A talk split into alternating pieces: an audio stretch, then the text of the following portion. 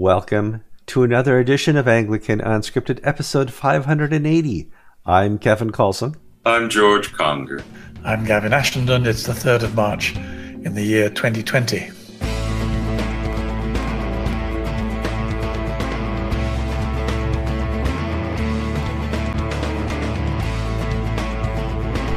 Welcome to another program of Anglican Unscripted, the twice a week program where we sit down and we talk about the news around Christendom and the Anglican Communion and some Roman Catholic stuff we throw in just for fun.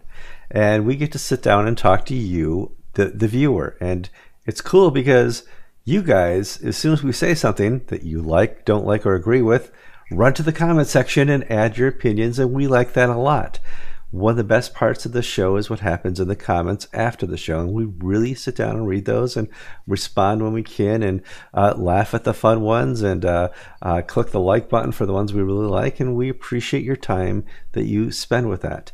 If you are a viewer and you want to keep this show popular, click the like button on Facebook and YouTube. It helps the algorithms at these major search uh, tanks know that this show is something they need to pay attention to and to populate in search results, and it's helped us a lot.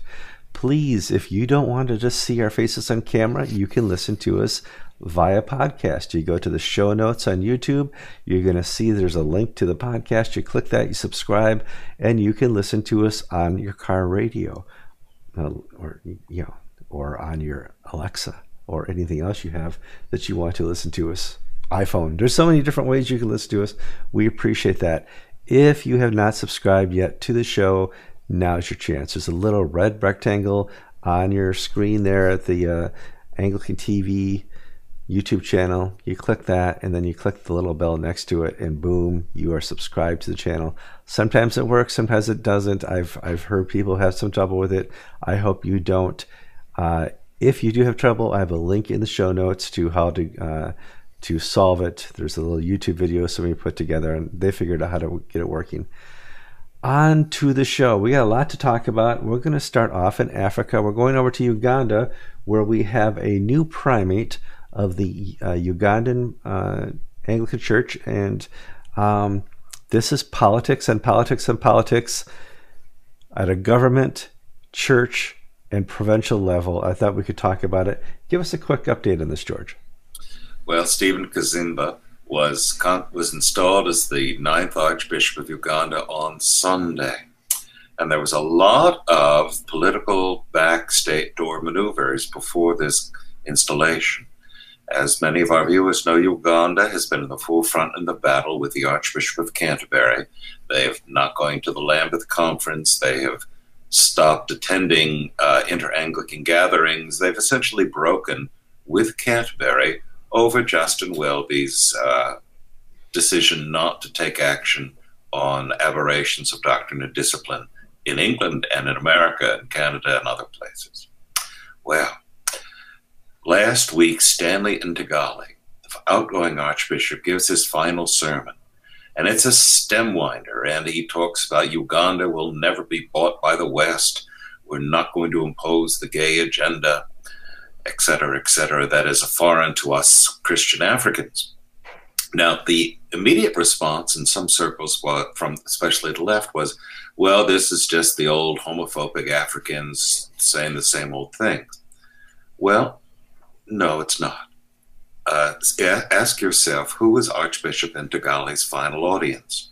He gives hundreds of sermons, he gives lots of talks, but here's something put out in the media and what he's doing is he's basically drawing a line in the sand for his successor, which is don't take foreign money and sell out the church and go along to get along. Now, why would he be saying that? Well, Foley Beach was invited by the Church of Uganda to be the preacher at the installation of the new archbishop. And the Ugandan government also extended an invitation to the Archbishop of Canterbury to attend. And the Ugandan government is, was pushing reconciliation with Justin Welby. And Foley Beach, uh, and they were had a had a had, they had a technical out because normally Justin Welby would step in and lead the show if he were there, The Constitution requires the Dean of the Province to preside at the service. Foley Beach attended the pre installation retreat with the new Archbishop, and he preached the sermon. And Justin Welby was invited to stand and give a few remarks, which were we should stick together no matter what, we should make unity the key. Now, meanwhile, in the background, uh, checks are being written, offers are being made to try to break the United Anglican Bishops Front in Uganda to get them to come over to the Welby side. Money from New York, uh, things of big, well, you, uh, you know, little statements from the government saying, well, you know, half of our state budget comes from foreign remittances. We have to keep in good graces with the British government.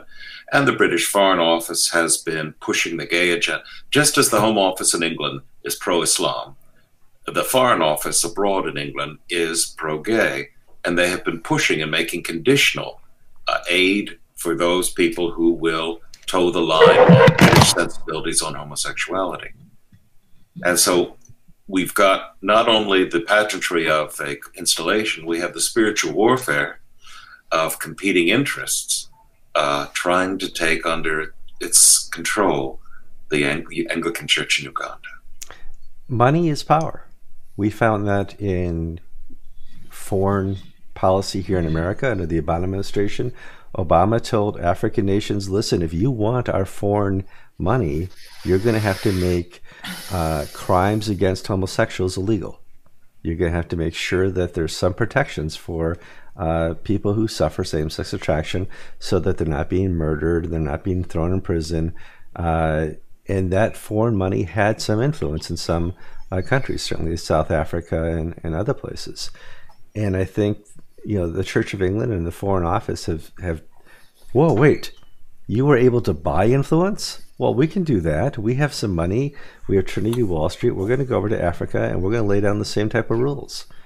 Yeah, and we see it. Uh, we see it in the like the USPG, one of the traditional missionary societies, is uh, is an agent for the left in Africa, and if you're not going to toe the line on homosexuality, you're not going to get offered the sabbatical term at a British theological college. You're not going to get the support that uh, your grandfather may have had when the missionaries were sent out there. So um, it's just an insidious uh, level of, uh, you know, we what is basically telling the Africans is that we don't really care about your souls. What we care about is building a political a coalition where we're still top dog. You you do what we say.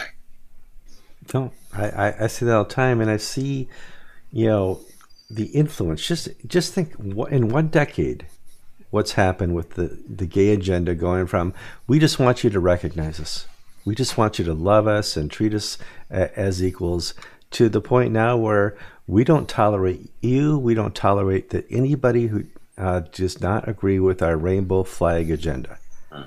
And we, if you don't agree with us, you have no voice, and we're not going to listen to you.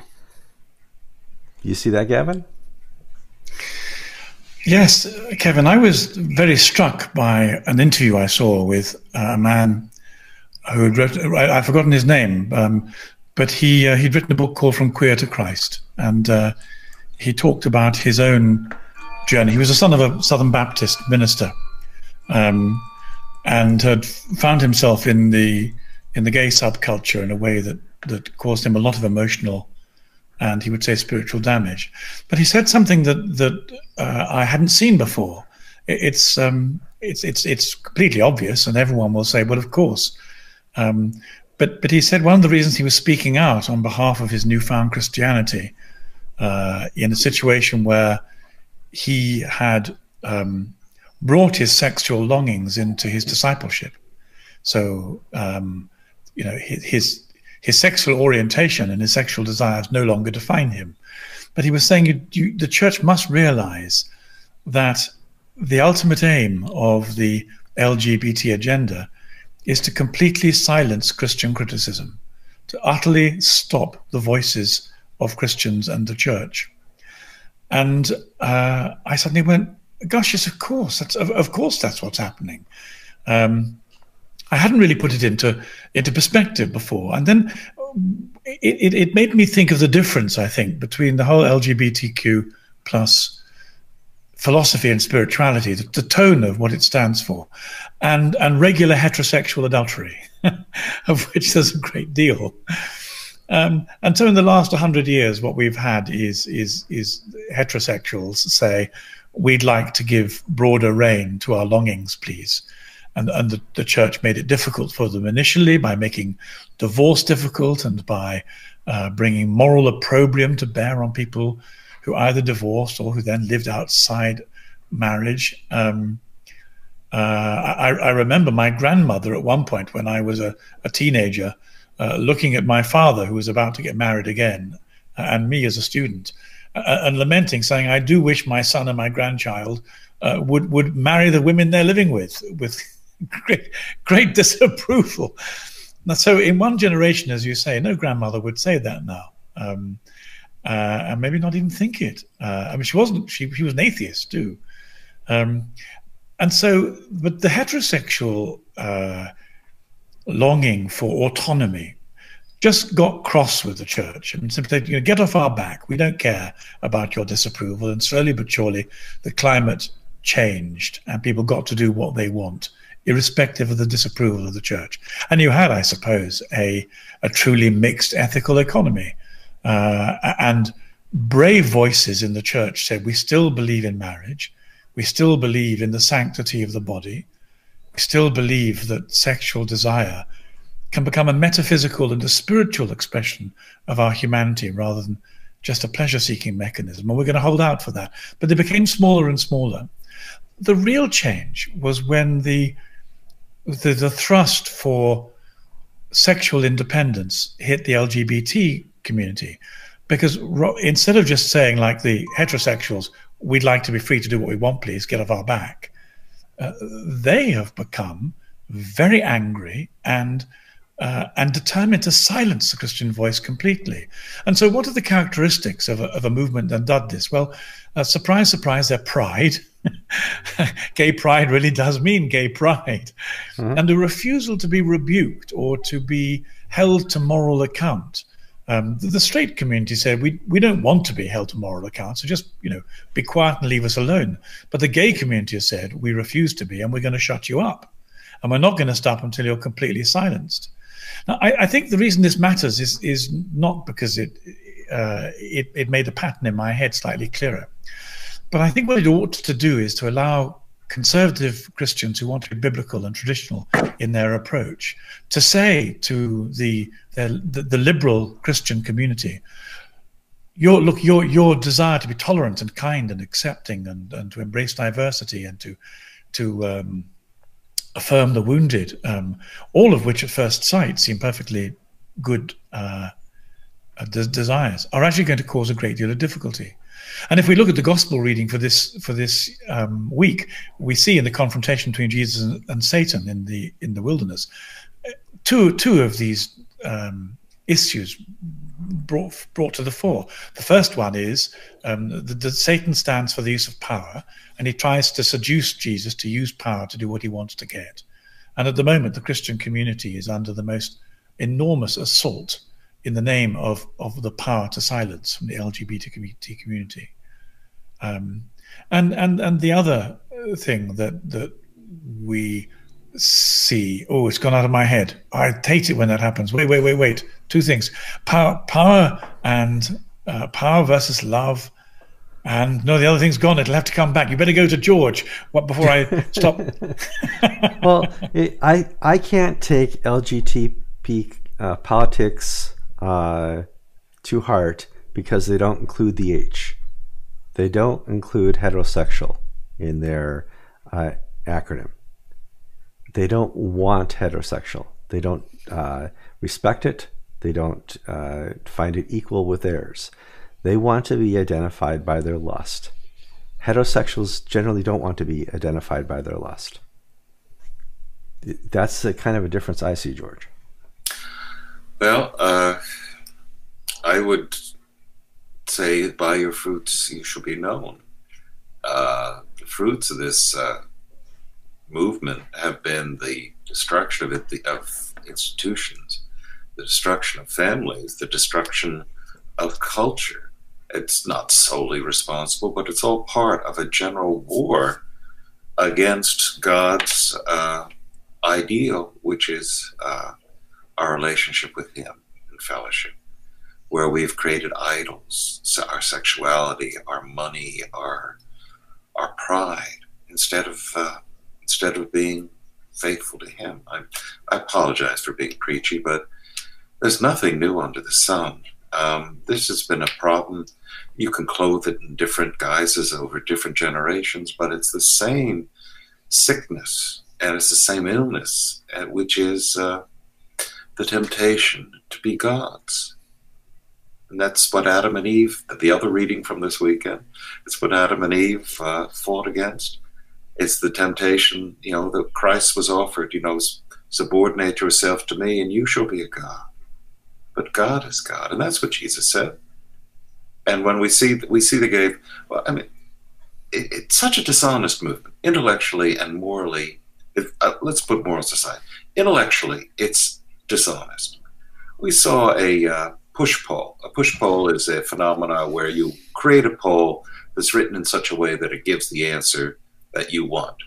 We saw a push poll put out uh, that basically says majority of Anglicans in England now have good feelings about gay marriage.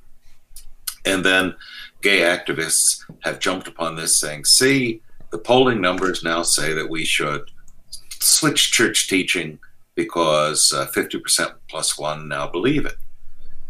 But such a dis- intellectually dishonest argument because it, it uses, uh, there's no data, there's no rigor, there's no analyses. It's just uh, whoever can shout loudest, they're the person who, who has the truth.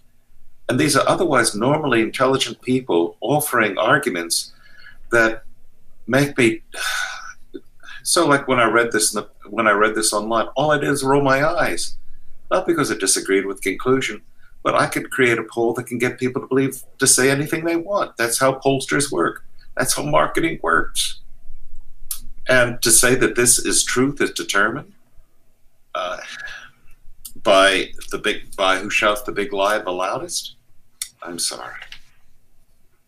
Well, that's all right. Uh, Gavin, why aren't heterosexuals uh, valued by the LGBT community?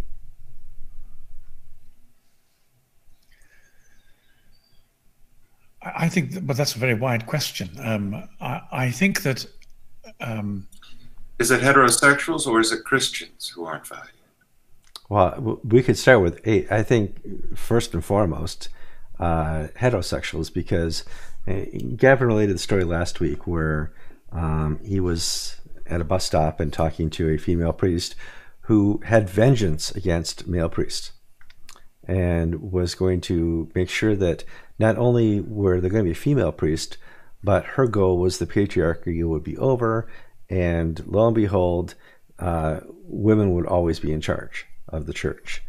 Here we have a subculture that uh, has come to power and influence over the last 10 years and desire not only to take on heterosexual uh, morality, but to take on Christians as well. May I may I, I jump in just to sure? Um, Gavin, you have shared with me an article about uh, militant Catholic feminists uh, who basically mm. are following this line that you've just shared. In other words, I'm slightly shifting it away, f- it focused more onto a topical news item of militant feminist Catholic group have basically said we want to be priests so that we can destroy the priesthood. We and which is akin to uh, gay activists saying we want marriage so we can destroy marriage. Absolutely. Mm. It, yes, that's true. The, the, sorry, George, have you finished? Yes, I'm sorry. um, I, again, I'm I'm still thinking. Th- I, I, I released one of my my homilies um, on this week readings yesterday, so I'm I'm still thinking it through, and I, I, wish I could recall it and say, no, no, I should have been more subtle and more profound than I was. But I'm I'm thinking through still the implications of this this exploration of power that we saw in the gospel between Satan and Jesus. And so, I mean, the other thing I was going to say, apart from uh, love versus power is is that Satan was very concerned that the um, uh, the, the, the means were more important than, than the end. You, you know, you just had to do it do it whatever way that worked. If if throwing yourself off a tower works to get attention, then then do it. If uh, if, if, if doing miracles that catches people's imagination, uh, then, then then do it. But you know, get get the end done any way you can. Um, but I think that again, I'm very struck by this uh, what we call cultural Marxism in the way in which it is uh, it is predicated on power and what it wants to do is not only use power as the lens through which to see everything, but then also having done that to re-establish all relationships in line with that power. So George is right. The um, the, the power play amongst the gay community is well, we will take this stamp of moral approval called marriage, we'll demand it as a matter of fairness, but but then we'll discard it because it it, it actually doesn't mean anything. Ma- marriage in in Judeo-Christian terms means a man and a woman coming together to share in the agency of creation with God. So, so to the exclusion of all others for life. Yes, yes, exactly. Um, so uh, it's nonsensical to, to take this and put it into a, a, a homosexual or a, a or polyamorous context. Um, but the the uh, this this this very powerful new movement of cultural Marxism, which sees which which first of all desanctifies human beings by seeing us not as individuals but functionaries either of our sexual desire or of our group relationship, both both of which are terrible diminutions of, of human dignity. I mean, again, it's extraordinary that Christian voices aren't being raised up saying the wonderful gift of, of the first and second covenants is to see human being, every human being is, is sacred and having having exactly the value you want to impute to them, but because they're made in the image of God, not because they they belong to the to the virtuous group, whether the virtuous group is the group of nationalistic fascism or or the a particular group in in, in cultural Marxism. And uh, you, you begin to think that the patterns were clear enough now for Christian theologians and Christian voices to say, um, we have something enormously distinctive that's very good for human beings. Human beings flourish by being, uh, by having the dignity of being made in God's image, by being forgiven, by by having access to us to spiritual resources for patience and kindness and, and gentleness, and even in occasional miracles. You'd think this is such a wonderful thing that Christian voices would speak out into this desert of atheism and say, our deal is so much better than your deal for human beings. And yet, um, they've been completely seduced, a bit like Satan set out to do with Christ in the wilderness. Um, use your power to make yourself comfortable, and that that seems to be the, the the you know that our generation has settled for that. You want comfort, you want pleasure. Take your power, miraculous or straightforward, and, and use it for that. And we saw that in Uganda this weekend. Conform to us, do what we say, and the spigot will open. You'll have money. You'll be part of an international, well-recognized yeah. group. You'll have, uh, you'll you'll matter in the world's eyes. Otherwise, you're just a bunch of ignorant people who who don't know any better. And so, this temptations that Satan's are being offered, uh, are being offered to the churches uh, it's the temptations. Uh, I know Gavin has experienced this in his life in the Church of England. I certainly have experienced this in my life in the Episcopal Church. You get up, you climb the greasy pole by going along to get along. If you take a if you take a stand, if you you know, I'm I basically have been become lucky because I'm in an island under siege uh, in my parish and my parochial life. But we're under siege by Episcopalians moving in from other places who are not well catechized, and they're sort of surprised that this is not the Episcopal Church I knew in New York or Connecticut. You take this stuff seriously. Were you once a Baptist? Uh, and we're under siege. Gavin's under siege. Kevin's under siege because so, we won't well, go along to get along. We won't uh, take the prize that Satan is offering us. I've never gone along to get along. I mean, yeah, you guys are different. You've you know been in, in the church has been a part of your career. Where my spiritual gift no, is. No, no, no, no, not career. Not career. Never, never, never, never, never career. Did Absolutely career? This not. microphone You said career. I didn't. did not say career. The microphone heard career. Vocation. Vocation. Vocation. yes. Vocation. Oh my gosh. I've offended people again. I, that's all I do. I No, wake no, up in I- the the- morning. my- my- eh, yeah, I wake My up in the career was what I get. My career was what I gave up to be faithful to Jesus. That's exactly the point. my spiritual gift is sardonic contrarianism. Uh, and so when I wake up in the morning, I'm going to offend somebody some at some point. I just know it uh, because I always take uh, a contrarian viewer, a, contra- a contrarian view to what, what I see in the news or what I hear, and it just helps me think and solve problems uh, in my in my context. In the IT world, when you look at a problem, you, you try to think differently to solve it. It works really well. Um, it- it's a, a solution based uh, thought process. I- So I want to tell, tell an anecdote which I think illustrates where I'm coming from this point. When I was a very young person, go, youngish person going through seminary, uh, I was just finishing the road and uh, I sat down with a friend of my rector, Bishop Fitz Allison. And I was in my late 20s, early 30s, and I came from a well off, well educated, certain slice of American life. And Fitz Allison you know, was talking to me about what were my ambitions in the clergy. And he said, Are you willing to die for Christ? I said, Oh, absolutely, certainly, yes, of course. And then he looked at me again and said, Are you willing for your children to be tacky for Christ? I said, What do you mean? Well, tacky is an American word meaning vulgar or déclassé. Are you willing to serve and work among people unlike yourself for the glory of God? Or are you just looking for a uh, a, comfortable niche where you can continue in your class and intellectual and social aspirations. And it really hit me because, you know, it's easy for me to say I'm willing up to give up my life, but am I willing to give up what I was provided for as a child to my own children? And for better, for ill, most of my, almost all of my ministry until this last church has been among the working poor, where my children you know, were the only children. My wife was the only one with a graduate school education in most cases.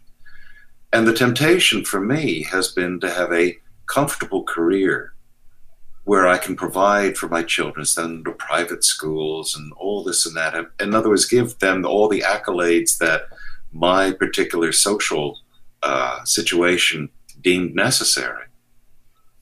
And so for me, that was the temptation that I had to overcome. And now it turned out my children are wonderful, that they didn't need to have Mhm. a debutante balls or things of that nature. But you know, God, you know, Satan will attack you in these ways. And I think In Gavin has a similar experience. well, I, I, I, do. I, but I think um, uh, we have we live in microcosm, cosm, what the rest of the church in the West is experiencing also, because uh, certainly within my lifetime, there was a degree of conventionality of going to church. If you signed up to be a Christian, you were joining a sort of moral, a force for moral good. Uh, you were seen as being a a morally virtuous bourgeois to some extent. Indeed, in, in the areas I worked in in the inner city, that was precisely the problem with Christianity, because it was it was restricted to the moral bourgeois, and the inner city people uh, knew very well that didn't include them. So the real job there was to reimagine Christianity as a revolutionary movement, so that the people at the bottom of the heap could could see it as something for themselves, but revolutionary spiritually, not revolutionary politically or materialistically. But nonetheless, what's happened in our lifetime, and I think we shouldn't underestimate it, is that is that everybody who wants to belong to Jesus has now got to become a contrarian. I think the three of us have found it comes naturally to us, which is probably why we're doing this program and enjoy each other's company. But but um, everybody now following Jesus has to be something of a contrarian because of the way in which society, driven by ethical heterodoxy and political utopianism, has become increasingly angry and antipathetic and vengeful against Jesus, against the gospel, against the Holy Spirit. It's as if the spirit of the age says, we will not be moralized, we will not repent, and we'll take it out on anybody who wants to be a mouthpiece of, of, of the moralizing of God or the call to repentance. So, in one sense, uh, those of us who are listening, um, we're all contrarians. We're all having to sign up against the flow, and the flow will become a bit more vigorous yet against us, to the point where, uh, well, to the, where the point where the cost may be e- even higher than it is now. Gavin, you shared, I think, at the start of the show, uh, in our pre-show, that uh, you're uh, going to Holland uh, this coming week, and what have you what have you found already?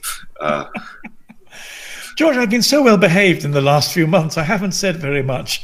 I have, I've tried to, uh, I've tried to say, well, I'm a guest in a new church, um, and I must learn the ropes, and I must not express opinions that I have no right to yet, and I haven't, uh, I have done nothing to gain any respect.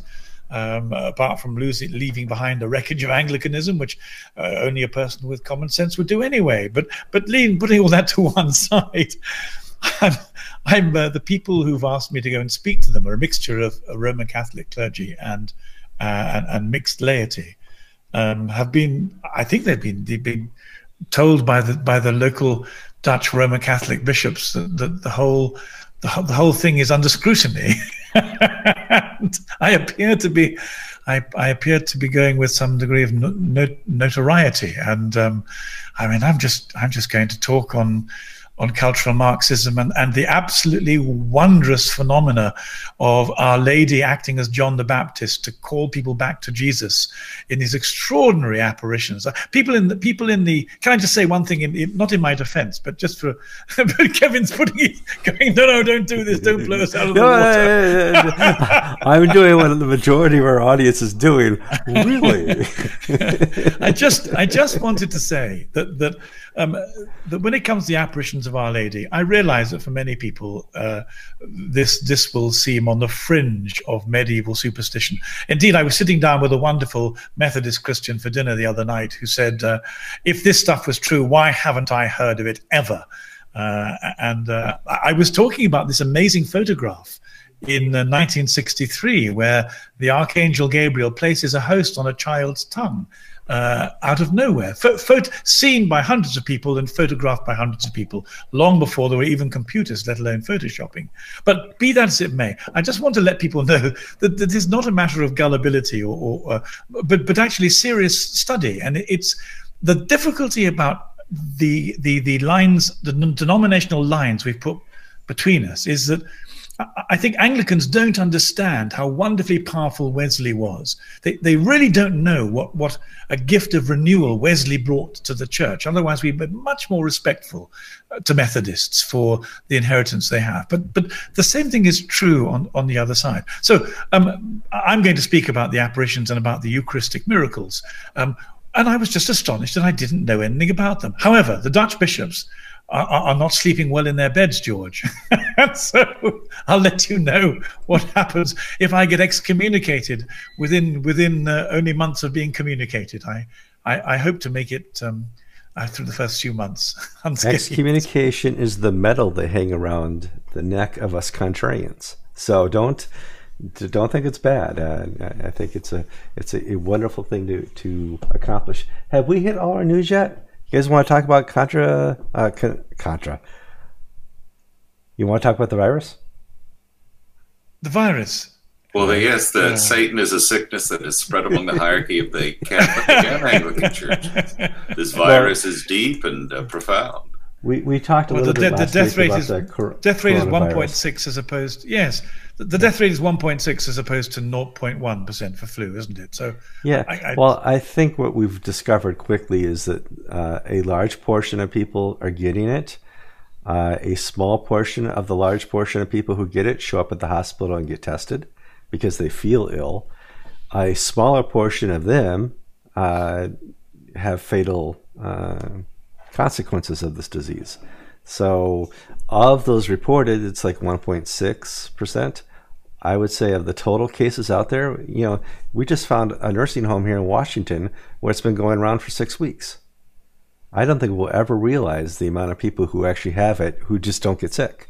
It's just one of those uh, types of viruses that uh, um, it's hard to get a hold of because it's not like the pandemics we expect, the zombie type of apocalypse.